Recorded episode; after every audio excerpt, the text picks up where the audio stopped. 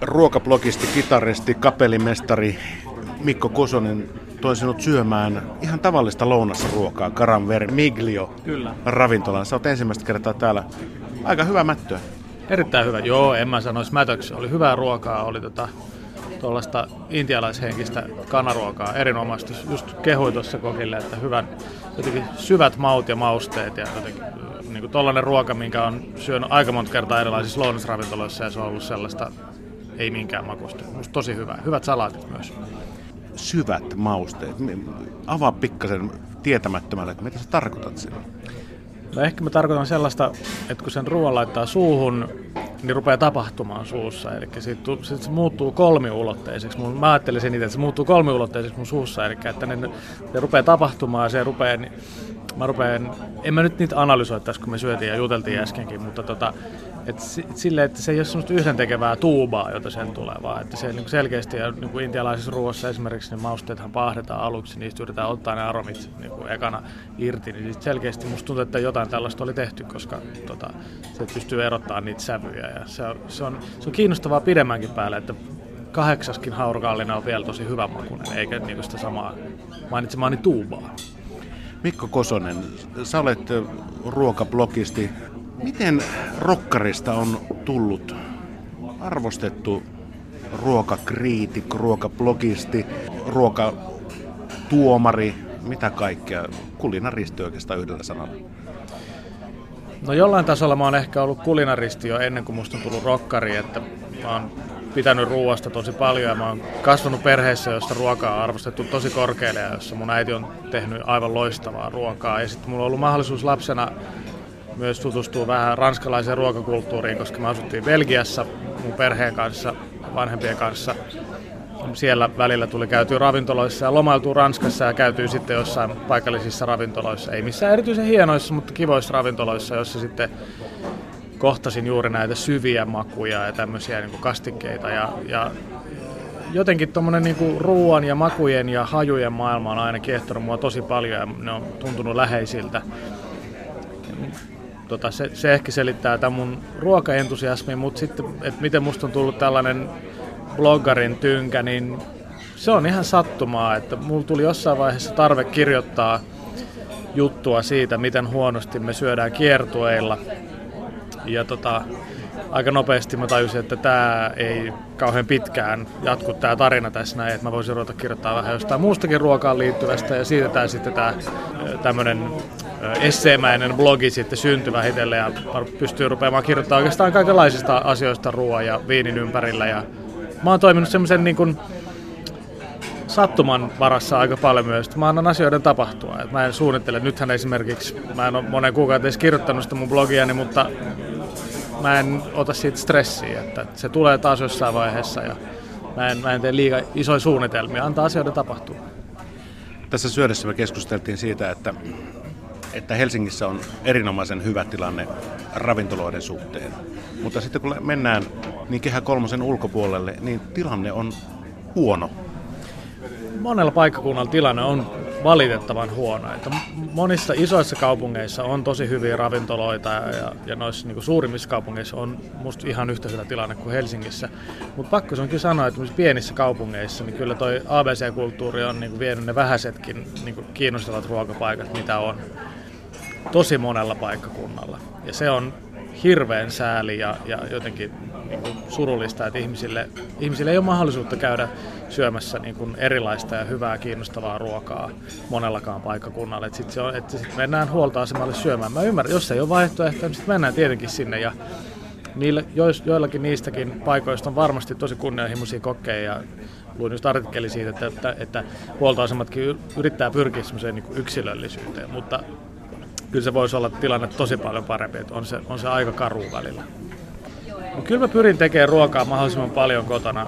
En, jos ei nyt ihan päivittäin, niin ihan, no me, kyllä mä melkein päivittäin jotain ruokaa laitan kotona. Mutta mä myös yritän viedä perhettäni syömään ulos mahdollisuuksien mukaan. Ja, ja tota, sehän ei ole ihan halpaa edes kahdestaan syöminen, saatika nelistään sitten mutta kyllä, kyllä mä yritän lapsia, lapseni viedä ravintoloihin ihan vaan oppimaan, että mitä on ravintolassa syöminen ja tilaaminen ja tutustuttaa heitäkin uusiin makuihin ja, ja niin kuin eri eri etnisiin ruokiin tutustuttaa. Ja myös sillä, että yritän viedä sellaisiin paikkoihin, johon ei välttämättä ihan ekana tuu mieleen viedä lapsia, mutta sekin on hirveästi muuttunut, että nykyään ihmiset musta vie lapsia ihan mihin tahansa ravintoloihin, se on tosi ok ja se on hyvä juttu. Että lasten makuaisti ei kannata aliarvioida missään tapauksessa. Niin, tällä hetkellä tuntuu siltä itsekin kolmen lapsen isänä, että, että lasten makuaistia oikeasti aliarvioidaan, että se on sitä samaa nakit- ja muusi-osastoa, mikä joka paikassa, että lasten menu on erikseen rakennettu. Joo, se on ihan käsittämätöntä. Että kyllä mä, niinku, se, mitä mä toivon kaikilta ravintoloitsijoilta, on se, että sais, niinku, ei tarvitse olla kaikkia annoksia, mutta että osa niistä aikuisten annoksista, että niitä saa puolikkaina. Se on musta hyvin yksinkertainen konsepti ja se on toiminut tosi monessa ravintolassa, että, että saa tilata ruokia ja sitten voi vaikka puolittaa kahdelle lapselle sen annoksen tai että saa pienemmän annoksen. Et kyllä, kyllä sitten kun tulee nauravat nakit ja noin tommoset Oolannin uuniranskalaiset, niin sit, sit se, sillä ei ole mitään tekemistä ravintolaruoan kanssa. Silloin se on vaan musta puhdasta laiskuutta ja ylimielisyyttä niitä lapsia kohtaan. Et kyllä niillä lapsilla on ihan, kyllä niille kannattaa syöttää sitä samaa kokin laadukasta ruokaa. Ja me ihan iloisesti kyllä asiakkaat sit maksaa siitä, jos se on hyvää. Ja lapset kyllä osaa arvostaa sitä ehdottomasti. Sitten mä voin viedä erikseen lapseni syömään hampurilaisia, jos mua huvittaa. Mutta kyllä ravintolaruokaa, jos halutaan, niin silloin pitää olla ravintolaruokaa. Yle, Radio Suomi. Mikko Kosonen, vaikka sun blogeja lukiessa ja, ja, ja niin ajatuksia peilatessa, niin välillä tulee vähän mieleen, että niin kuin, on ihan järjetön ruokanatsi, ruokasnobi. Mm. Mutta toisaalta sähän annat tilaisuuden myös ihan tavalliselle ruoalle. Varmasti myöskin niille nauraville nakelle ja niille uuniranskalaisille tilanteen mukaan.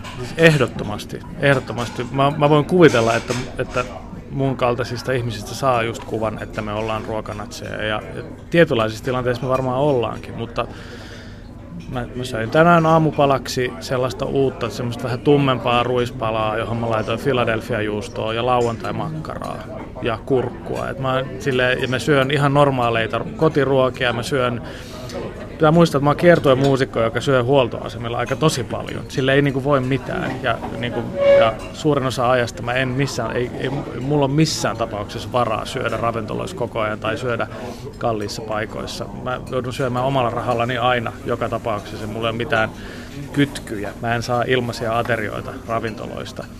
Niin tota, mä, mä tykkään hyvin monipuolisesta ruoasta, mutta kyllä mä niin kaikessa pyrin siihen, että mä en syö huonosti. Eli se, se, semmoinen, että jos mä totean, että joku ravintola ei ole hyvä tai ravintola on jotenkin keskinkertainen tai epätasainen, niin sitten mä en vaan ikinä mene sinne. Et sitä mä en tee, että mä menisin, vaikka mä tietäisin, että joku paikka on heikko. Musta se on just kaikista kiinnostavin ruuassa, että sitä on niin monen tasosta. Että mä nautin, mä nautin yhtä lailla siitä ihan niin törkeimmästä fine diningista, mitä on semmoisesta aivan käsittämättömästä piperryksestä tykkään.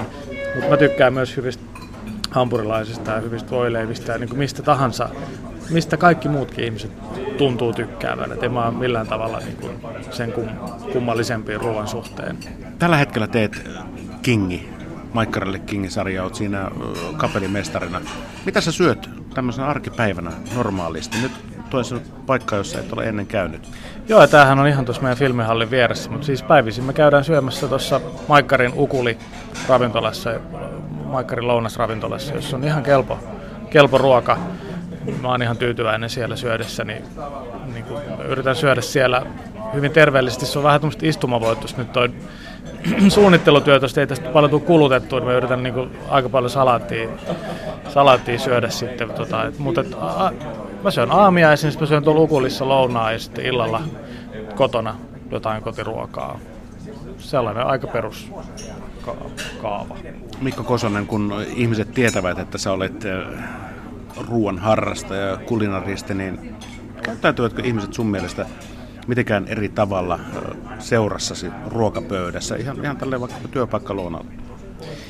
Öö, ei sit kun ne tutustuu muuhun. Et ehkä jos ekalla kerralla tulee se, että no, onko tämä oikeasti hyvää. Näitä vitsejä kuulee aika paljon mutta ei siis pidemmän päälle ei kukaan. Mä luulen, että aika monet ihmiset just tajuaa, että suuri että jos tällainen niin lounasruokalassakin mä tuun syömään ja siihen höpistää muita asioita, niin en, sitten koko ajan ei mulla ole se analyysivaihde koko ajan päällä. Siihen tulisi hulluksi, jos joka ikistä suupalaa koko ajan miettisi ja miettisi mausteiden syvyyksiä.